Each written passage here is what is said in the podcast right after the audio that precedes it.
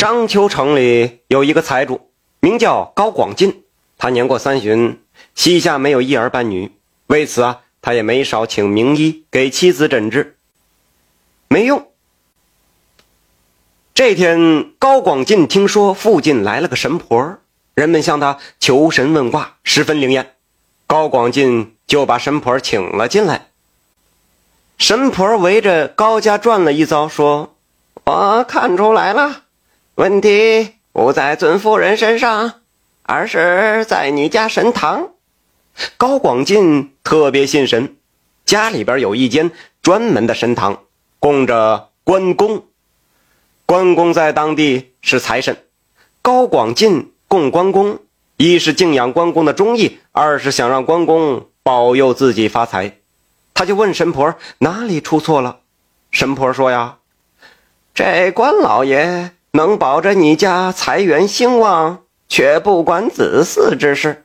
再说关老爷拿着大刀这么厉害，那些投胎的也不敢来呀。”这高广进一听，觉得说的特别有道理，就问神婆怎么办呢？这神婆就说了：“你不如把关老爷的神像撤了。”请观音菩萨来吧，观音菩萨那是有求必应啊，能保佑你早生贵子，诸事皆顺。神婆这一念叨，高广进动了心，真的就把这关公神给撤了。撤下来的神像不知道怎么处置，就放在左边的门后头。然后啊，他就从外面把观音。菩萨像请来了，在神堂里供了起来。供起观音菩萨后，不到半年，高广进妻子的肚子果然就大了起来。高广进高兴坏了。几个月后，妻子生了个大胖小子。这高广进对这个孩子视若珍宝，恨不得把一切都给他。可是这孩子生下来之后啊，经常生病，是一夜一夜的哭。请了大夫也不管用，天黄黄啊，地黄黄。我家有个爱哭郎，过路的君子念一念，一觉睡到大天亮都不管用。这时候，高广进就听说城里来了一个道士，据说会看风水，还能治病。这高广进也是疾病乱投医，他就把那个道士请来了。道士在院子里看了看，又给他儿子相了相面，说。看你儿子的相貌，注定与我道家有缘。可你却供着菩萨。高广进忙向道士讨教，怎么才能救救儿子啊？道士说：“说来也简单，只需要把我叫的太上老君请来，你儿子便能平安无恙。”高广进听了道士的话，又见儿子哭得可怜，一狠心呐。就把观音菩萨的像给撤了，放在右边的门后头，又请来了太上老君享受他家的香火。这说来也巧，没过几天，这高广进的儿子啊，他就不哭了。这高广进越发相信是太上老君保佑他家了。这太平日子没过多久，高家呀又出事了。他这家里边是经常着火。哎，不是前院着火，就是后院着火，还有几个店铺也不明不白的就着火了。高广进又迷信起来，暗想：这是不是又惹着哪位神灵了？正好当地有个算卦的很灵，他就又去找了。高广进把家里的火灾频发的事情说了，算卦的掐指一算，说：“嘿，太上老君有炼丹炉。”里面掉下点火星来，就够你受的了。难怪你家经常着火哟。这高广进就请教有什么办法啊？算卦的就说了：“你家里的神呢，还真不少，但是没有请到一个正神呐。”高广进问：“那什么是正神呢？这观音菩萨不算，这关公不算，这太上老君也不算吗？”算卦的就说了：“你别忘了。”我们是山东的，当然要请我们山东本地的神。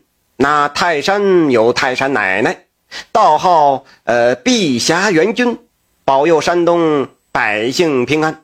比那些呃比那些神都强。于是高广进又请了泰山奶奶来，可是这太上老君往哪儿放呢？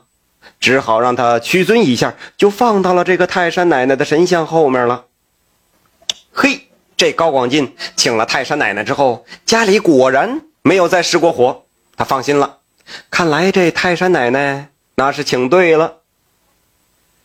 有这么一天夜里啊，高广进正睡觉呢，有个家人就跑过来，没头没脑的说：“老爷，打起来了，打起来了！”高广进问：“谁打起来了？”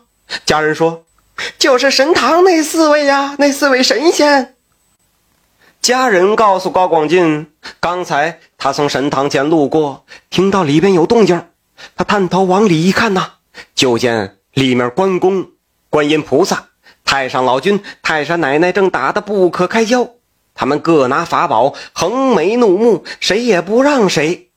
这高广进听了是大吃一惊，赶忙过去，就听见屋里边叮叮当当，还有火光闪烁。他吓得没敢进去。这神仙打架的事儿，凡人也管不了啊。第二天。高广进就请高人，什么道士啊、高僧啊、神婆啊、法师啊，能找的事都找到了，可都不敢接这个活啊。有人对高广进说了：“那请神容易送神难呐，当初你怎么请来的？现在啊，想扔个家伙似的，一送了之啊？那哪有那事儿啊？”从此以后啊，这高家的神堂里是天天闹个没完。全家没有一天安生的。这天傍晚，有个穷秀才敲响了高家的大门，说他去省城赶考，错过了宿头，想在这里借宿一晚。高广进没心情招待客人，就让家人腾出一间房子让秀才住下。这个秀才虽然呢穿的寒酸，但是这谈吐可不一般。他吃过饭，听到院子里边有动静，就问那个家人，说：“你家怎么老是叮叮当当的？这是什么声啊？莫非晚上还要打铁吗？”这家人诉苦了：“哎呦，这哪是什么打铁呀？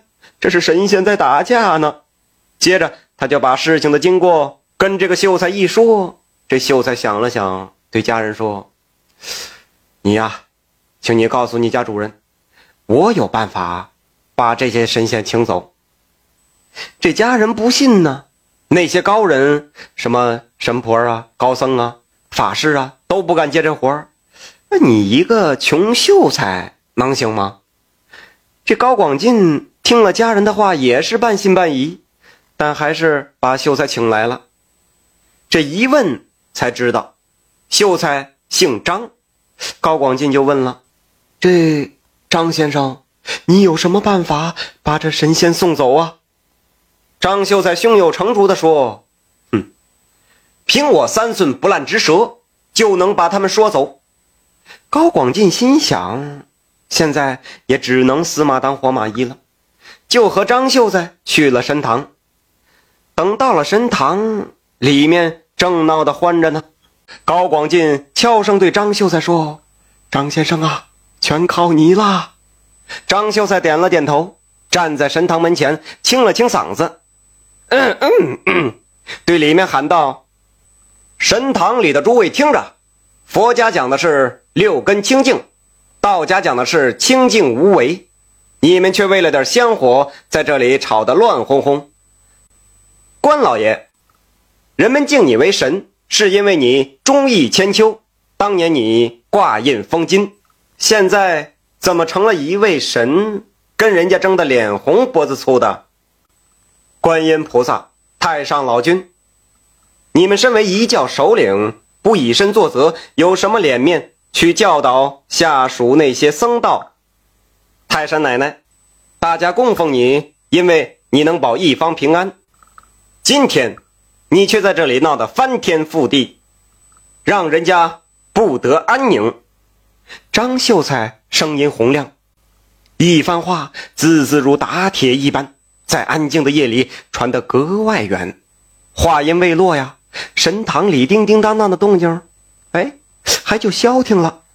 这高广进很高兴，看来这张秀才有两下子哎。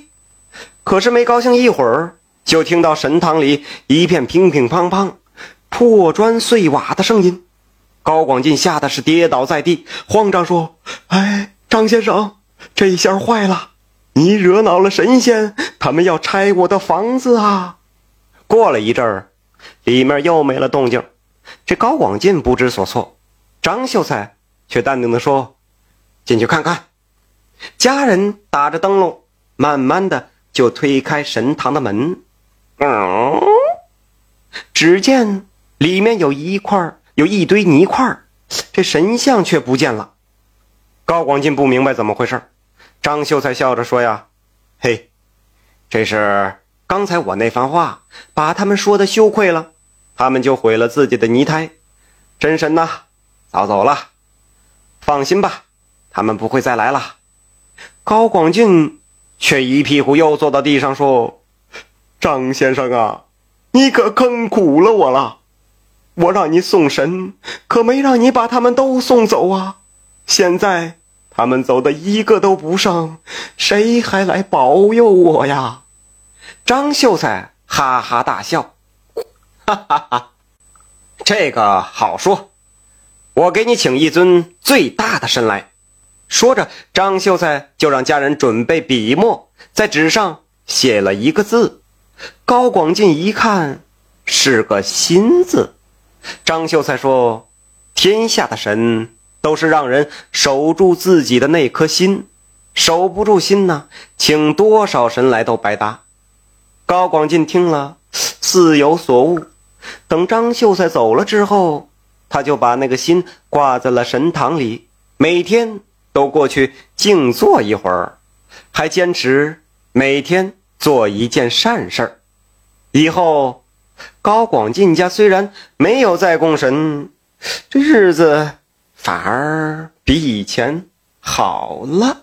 感谢您的收听，想继续收听下一集的，那就点个关注吧。